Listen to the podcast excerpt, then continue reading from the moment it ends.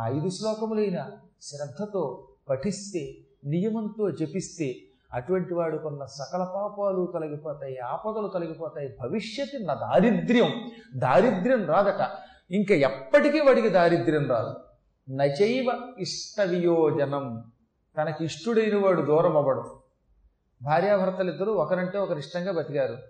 ఈ స్తోత్రం చదువుకున్నారు. అప్పుడు ఆ భార్యాభర్తలు ఎప్పుడూ విడిపోరు. భార్య ముందు భర్త వెనక లేక భర్త ముందు భార్య వెనక పోకుండా ఇద్దరూ హాయిగా కలిసికట్టుగా జీవించి కొంచెం ఇంచుమించుగా తక్కువ కాలంలో వెళ్ళిపోతారు. ఎక్కువ కాలం జీవిస్తారు. అలాగే పిల్లలంటే తల్లిదండ్రులకు ఇష్టం. తల్లిదండ్రులంటే పిల్లలకి ఇష్టం అనుకోండి. ఆ తల్లిదండ్రులు పిల్లలు తలో చోట ఉండి ఏడవరం. పిల్లాడు ఇంగ్లాండ్లో ఉద్యోగం తల్లేమో సింగపూరు. ఏమిటి ఉపయోగం? ఇప్పుడు ఏం డబ్బేమో నీకు ఆనందం కలగజేస్తాం చెప్పండి. నీ అనుకున్న పిల్లలు నీ దగ్గర ఉండరు.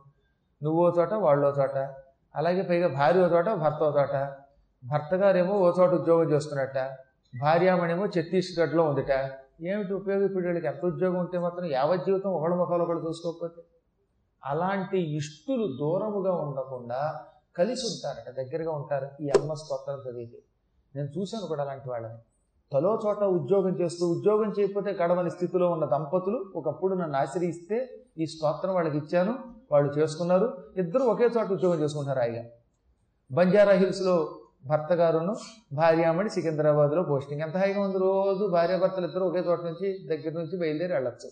సాయంకాలానికి ఇంటికి వచ్చేయచ్చు. హైదరాబాద్లో సాయంకాలం ఎప్పుడు వస్తారో తెలియదు కూడా వేరే విషయం. కానీ మొత్తం మీద ఒక ఊళ్ళో ఉంటున్నారు కదా ఒక కొంపలోనే కాపురం చేస్తున్నారు కదా కనీసం రాత్రైనా హాయ్ నేను ఎక్కడో చూసినట్టుంది అని భార్య భర్తను అనగలుగుతోంది కదా. ఎక్కడో అమెరికాలోనూ సింగపూర్లోనూ తలో చోట ఉండే కంటే ఇదేం కదా. కాబట్టి నచైవ ఇష్ట వియోజనం ఇష్టులు మరీ దూరముగా ఉండకుండా ఉంటారు. శత్రుతో ఉన్న భయం తస్య శత్రువుల భయం ఉండదు వాడికి. శత్రువుల భయం చాలా ప్రమాదకరమైనది. అందులో ఈ కలియుగంలో ప్రతి వాడికి శత్రుడేట. ఏం చెప్పారండి వ్యాసుల వారు? శత్రువులంటే పూర్వం మహారాజులుంటే వాళ్ళకి వేరే పొరుగు రాజులు శత్రువులు. ఇప్పుడు కలియుగంలో అదేం లేదట. భర్తకి భార్య భార్యకి భర్త శత్రువులు. అన్నదమ్ములు ఒకళ్ళ మీద ఒకళ్ళు కోట్లు వెళ్ళిపోయి చంపుకోవడానికి ప్రయత్నిస్తున్నారు. పిల్లలు తల్లిదండ్రుల్ని తల్లిదండ్రులు పిల్లల్ని ఇలా చంపుకోవడానికి ప్రయత్నిస్తున్నారు. కుటుంబంలో అందరూ శత్రువులే. పక్కనే ఉంటాడు వాడు కానీ వీడి చావు కోరుకుంటాడు. మా నాన్న ఎప్పుడు పోతాడు? ఆస్తి నాకు ఎప్పుడు వస్తుంది? అని కొడుకు ఎదురు చూస్తాట లేదా భర్త ఎప్పుడు పోతాడు? ఈయన ఇన్సూరెన్స్ చేశాడు నన్ను నామినీగా పెట్టాడు ఈయన పోతే కోటి రూపాయలు వస్తాయని భార్య చూస్తుందట. లేదా భార్య పోతే ఇంకో భార్య వస్తుందేమో అని భర్త చూస్తాట నేను ఏది అతిశయోక్తి చెప్పట్లా? మీరు భవిష్య పురాణం చూడండి. అందులో ఇవే చెప్పారు. ఈ కలియుగములో అయితే ఇంటిలో ప్రతి వ్యక్తి ఒకడికొకడు శత్రువు అయిపోతున్నట్ట ఏదో మీలాంటి మహానుభావులు ఐకమత్యంతో కొట్లాట లేకుండా ఉంటే ఉండొచ్చు కాక కానీ ఎక్కువ మంది అలాగే బాధలు పడుతున్నారు. అలాంటి శత్రువుల పీడ తొలగిపోతుంది ఐకమత్యం పెరుగుతుంది అన్నదమ్ముల మధ్యలో ఐకమత్యం పెరుగుతుంది దంపతుల మధ్యలో ఐకమత్యం పెరుగుతుంది తండ్రికి కొడుక్కి తల్లికి కూతురికి మధ్యలో ఐకమత్యం పెరుగుతుంది. దస్యుతో వా నరాజత. ఇక దొంగల బాధ అసలే ఉండదు. దొంగలు ఏ మూల నుంచి వచ్చి ఏ సమయంలో ఏది పట్టుకుపోతారో తెలియదు మనకి. ఇది భక్తితో చదివితే భక్తితో సప్తశతిని వింటే కనీసం ఐదు శ్లోకాలైనా పారాయణ చేసుకుంటే దొంగల భయం ఉండదు. దస్యుత భయం నాస్తి రాజత వా. అంటే రాజు భయం కూడా ఉండదు గవర్నమెంట్ భయం ఉండదు ప్రభుత్వ భయం కూడా ఉండదు. నశస్త్రానలతోయౌఘాత్ కదాచిత్ సంభవిష్యతి. కదాచిత్ ఎప్పుడూ కూడా శస్త్ర ఆయుధముల వల్ల ప్రమాదం రాదు నీకు. కదాచిత్ ఎప్పుడు శస్త్ర ఆయుధముల వల్ల నా భవిష్యతి ఆపద.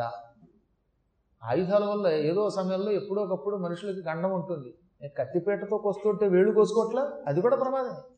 చాకుతో యాపిల్ పండు కోసుకుంటుంటే చాకు గబుక్కుని వేళ్ళు దిగిపోతే మేసం కత్తిరించుకుంటూ ఉంటే పెదవి కత్తిరించబడింది ఒక ఆయనకి. ఏది? అదేదో కత్తిరి పెట్టి మేసం కత్తిరించుకుంటాడట. పాపం చక్కని సెజర్స్ తెచ్చుకొని కత్తిరి తెచ్చుకొని పదులుగా ఉన్నది. టిక్కు టిక్కు అంటూ ఉంటే పొరపాటును వెళ్ళి కత్తిరి వెళ్ళి ఈ పై పెదవిని కోసేసింది. ఈ పెదవి తెక్కింద పడింది తెలుసా? దాన్ని ఇప్పుడు నిన్నే చెప్పారు ఎక్కడో పేపర్లో వేశాడు. దాన్ని అతికించి కుట్టడానికి నానాయాతన పడుతున్నారు డాక్టర్లు? కర్మ కాకపోతే మేసం కత్తిరించుకోవడానికి మేసాల కత్తెర తెస్తే ఈ మేసాల కత్తెర రోసంతో పెదవిని కత్తిరించడం ఏమిటి? ఎందుకంటే దురదృష్టం ఉందా? ఢామ్మని తలుపేసింది ఒక ఆవిడ. ఆ తలుపులో పడి చెయ్యి కత్తిరించబడింది. వేళ్ళు దిగిపోయాయి ఒక్కొక్కప్పుడు ఇళ్ళలో మన తలుపులు మన తలుపే. మనమే కష్టపడి టేకుతో చేయించుకున్నాం. గృహప్రవేశ సమయంలో సింహద్వారం దగ్గర కొబ్బరికాయ కొట్టి ఆ తలుపులు అందిట ఆ తలుపు వచ్చి వేళ్ళ మీద పడింది. వేళ్ళు తలుపుకి గడపకి మధ్యలో నలిగిపోయాయి. వేళ్ళు దిగిపోయాయి రామచంద్ర ప్రభు కొబ్బరికాయ డామ్మని కొడితే ఎగిరి మొక్కొచ్చి కంట్లో పడి కన్ను ఎన్ని మనం కళ్ళారో చూస్తున్నాం పేపర్లో చూస్తున్నాం లేదా? కొబ్బరికాయ కొట్టడం ఏంటి? ఆ కొబ్బరికాయ పగిలి మొక్క లేవడం ఏంటి? ఆ మొక్క వచ్చి కళ్ళ మీద పడడం ఏంటి? కంటికి కళ్ళదోడు ఉందిట. ఈ కళ్ళదోడుకు తగిలి ఆ మొక్క అది పగిలి ఆ గ- గాజు మొక్క ఉంటుంది కదా ఈ అద్దం మొక్క అది కుడికంట్లోకి వెళ్ళి కుడి పోయింది ఒక ఆవిడ. శుభమాని కొబ్బరికాయ కొట్టడం ఏమిటి ఆ కొబ్బరికాయ మొక్క ఎగిరి కళ్ళదోడుకి తగలడం ఏమిటి? కళ్ళదోడు అద్దం పగలడం ఏంటి అద్దం మొక్క వెళ్ళి అసంబద్ధంగా కంట్లో దిగడం ఏంటి కన్ను పోవడం ఏంటి దిష్టి బొమ్మ తగలబెడుతుంటే అది ఒంటి కంటుకుని ఆసుపత్రికి వెళ్ళాడు. మీరు చూడండి పేపర్లో నేను చెప్పిన దాంట్లో అసత్యం ఉందేమో చూడండి. వెకిలి వేషాలు ఇస్తే ఏ టేబుల్ ఏం దొరుకుతాయో తెలియదు. ఇవన్నీ ఎందుకు చెప్తానంటే ఏ సమయములో ఆయుధము మనల్ని కొడుతుందో తెలియదు. ఇక్కడ ఆరో శ్లోకంలో ఏం చెప్పారు? పన్నెండో అధ్యాయంలో నా శస్త్ర అనల తోయ ఓఘ ఆ ఓఘాత్. కదాచిత్ సంభవిష్యతి భయం అని చెప్పుకోవాలి. అనగా ఆయుధముల వల్ల కాని అనలము అనగా అగ్ని వల్ల కాని జల నీళ్ళ వల్ల కాని నా ఈ స్తోత్రం చదివేవాడికి కష్టం రాదు. అమ్మవారి స్తోత్రం భక్తితో చదువుకున్న వాడికి ఆయుధాల భయం ఉండదు. దానివల్ల చావడం. గడపల దగ్గర పడి చచ్చిపోవడం ఉండదు. కొబ్బరికాయ దెబ్బలు తగలవు. దిష్టి బొమ్మలు తగలబెడుతుంటే శరీరం తగలబడదు. అలాగే అనలం అగ్ని వల్ల చావడు. తోయ నీరు కూడా. నీరు ఎప్పుడు తప్పుతుందో తెలియదు గోదాట్లో పుష్కర స్నానం చేసి చచ్చిపోయిన వాళ్ళు లేరా? బీచ్ల దగ్గరికి వెళ్ళి సముద్రంలో స్నానం చేసి గొడ్లెక్కుని ఇంత షార్ట్లు వేసుకుని వెళ్ళి వాళ్ళు ఎంతోమంది పోవడం లేదా? కార్తీక మాసంలో పలావులు తినడానికి పోయి తెగదిని ఇక్కడ దాకా మాంసం కోడి పలావు తిని అప్పుడు సముద్ర స్నానానికి వెళ్ళాట. ఇంకేముంది? ఆ సముద్రం కొట్టుకుపోయింది నువ్వు తిన్నావుగా కోడిని? నువ్వు రారా బోడి అని వాళ్ళు లాక్కుపోయింది. కాబట్టి అలా ఎంతోమంది నీళ్ళలో కొట్టుకుపోవడం లేదా? ఇప్పుడు అమ్మని మనం భక్తితో తలుచుకుంటే మనకు సద్బుద్ధి వస్తుంది. అప్పుడు ఈ శస్త్ర భయం ఉండదు నిప్పు భయం ఉండదు నీటి భయం ఉండదు. ఎప్పుడూ రాదంటుంది అమ్మ పశ్యతామేవ దేవానాం తత్రైవ అంతరధీయత. ఇలా అమ్- అమ్మ చెప్పి వరాలిచ్చి ఈ స్తోత్రం చదువుకోండి అని అందరూ చూస్తూ ఉండగా టక్కన అదృశ్యురాలు అయిపోయింది దేవతను ఆశీర్వదించి అమ్మ అక్కడి నుంచి అక్కడి నుంచే తన లోకానికి వెళ్ళిపోయింది. దేవతలకి తిరిగి ఎవరి సంపదలు వాళ్ళకి వచ్చాయి? హాయిగా వాళ్ళ రాజ్యాన్ని వాళ్ళు పరిపాలించుకున్నారు. మానవులు సంతోషించారు. ఇదంతా ఎవరు చెప్పారు? ఈ కథంతా అది మర్చిపోకూడదు మనం. సమాధి అని పేరు కలిగిన ఒక వర్తకోత్తమునికి మహానుభావుడు ఒక రాజుగారు సురథుడు అంటారు ఆయన సురథో నామరాజా భూత్ సమస్తే క్షితిమండలేని ప్రారంభం కదా. సురథుడు అనే ఒక రాజుగారు ఉన్నాడు. ఎప్పుడు? రెండవ మనువు స్వారోచిష మనువు కాలంలో. మనువులు పద్నాలుగు మంది. అందులో మొదటివాడు స్వయంభూ అని చెప్పా రెండు సారోచిషుడు మూడు ఉత్తముడు నాలుగు తామసుడు ఐదు రైవతుడు ఆరు చాక్షసుడు ఏడు వైవస్వతుడు రాబోయేవాడు సూర్య సావర్ణి తర్వాత దక్ష సావర్ణి తర్వాత రుద్ర సావర్ణి తర్వాత బ్రహ్మ సావర్ణి తర్వాత మేరు సావర్ణి ఆ తర్వాత రౌచ్యుడు భౌత్యుడు ఇందులో రెండవ మనువు సావర్ణి రెండవ సారోచిషుడు అనే మనువు కాలంలో సురథుడని ఒక రాజు ఉండేవాడు. అంత గొప్ప రాజుగారు శత్రువుల చేతిలో ఓడిపోయి అడవికి వెళ్ళాడని చెప్పుకున్నాం.